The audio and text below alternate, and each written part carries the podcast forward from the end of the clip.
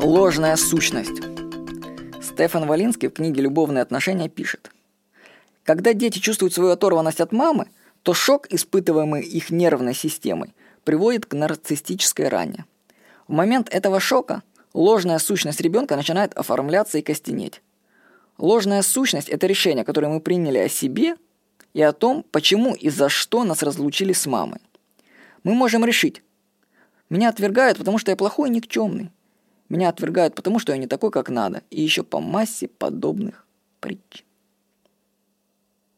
Что, если наше представление о самих себя ложно? Ну, например, представьте себе маленького ребенка, которого в первый раз привели в детский сад и там оставили. Скажите, откуда ребенок может знать, что его потом заберут домой обратно? Ну откуда? Ниоткуда.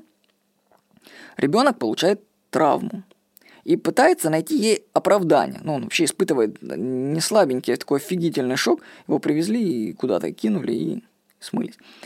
Вот. И какие он выводы начнет делать, как он начнет объяснять себе эту ситуацию, почему он сидит один среди непонятных детей и какой-то тети. Он может сделать вывод. Меня отдали сюда, потому что мама меня не любит.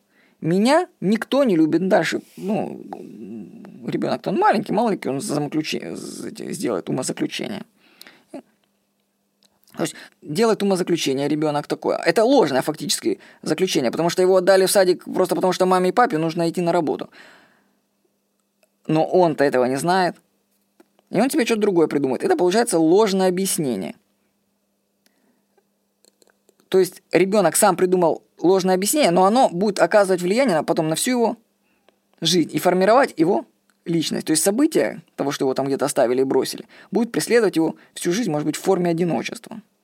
И что получается? Так как оправдание, которое он создал, было ложным изначально, то и попытки разрешить его будут ложными. То есть, если ребенок начнет думать, что его отдали, потому что никто, его никто не любит, он начнет искать что? Любовь от окружающих, подтверждение. То есть он начнет копать не в ту сторону – что проблема, он создал сперва ложную идею, потом пробует эту ложную идею лечить. Ну, люди так пробуют, когда вырастают.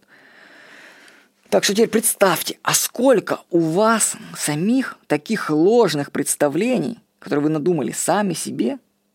М? Не пора ли их пересмотреть? Может быть, ваши убеждения ложны? Почитайте книгу Стефана Валински «Любовные отношения». С вами был Владимир Никонов.